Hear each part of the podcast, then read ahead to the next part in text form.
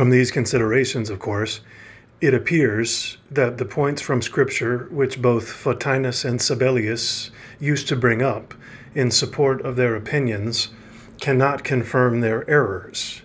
For what our Lord says after the resurrection, "All power has been given to me in heaven and in earth," is not said for this reason, that at that time he had newly received this power, but for this reason, that the power which the Son of God had eternally received had, because of the victory he had had over death by resurrection, begun to appear in the same Son made man. Now, as to the apostles' word concerning the Son, who was made to him of the seed of David, one sees clearly how it should be understood from the addition, according to the flesh. For he did not say that the Son of God had been made simply, but that he had been made of the seed of David according to the flesh, by the assumption of human nature. As John puts it, "The Word was made flesh." Hence also the following phrase, "who was predestinated the Son of God in power," clearly refers to the Son in his human nature. For that a human nature be united to the Son of God, that thus a man could be called the Son of God, was not a matter of human merit. It was by the grace of God's predestination.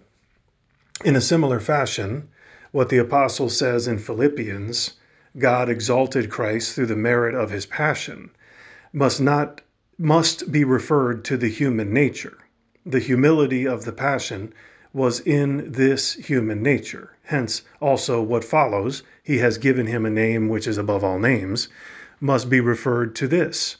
The name belonging to the Son in his eternal birth had to be manifested in the people's faith as belonging to the incarnate Son. In this way, it also is plain that what Peter says, "God has made both Lord and Christ, this same Jesus," must be referred to the Son in his human nature, in which he began to have temporally what he had in the nature of divinity eternally.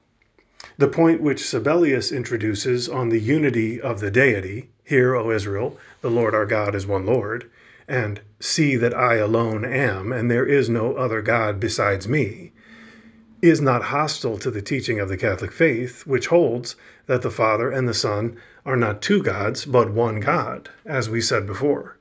In the same way, the sayings, "The Father who abides in me, he does the works," and "I am in the Father and the Father in me," do not show a unity of person, as Sabellius chose to understand, but that unity of essence which Arius denied. For if there were one person of the Father and the Son, one could not say suitably that the Father is in the Son and the Son in the Father, since properly the same supposite is not said to be in its very self.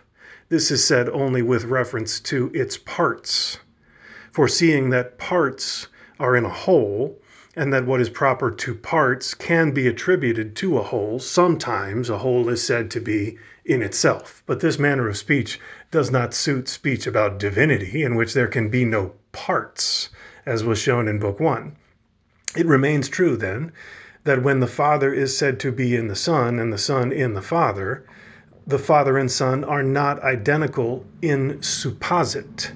One can see from this that the essence of the Father and the Son is one.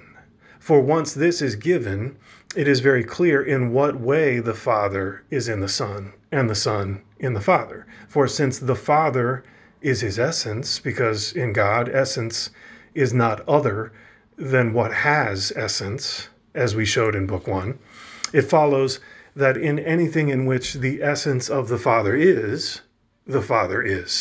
and by the same reasoning, in anything in which the essence of the Son is, the Son is. Hence, since the essence of the Father is in the Son, and the essence of the Son in the Father, because the essence of each of the two is one essence, as the Catholic faith teaches, it clearly follows that the Father is in the Son, and the Son in the Father. Thus, the self-same saying confutes the error of Sabellius as well as that of Arius.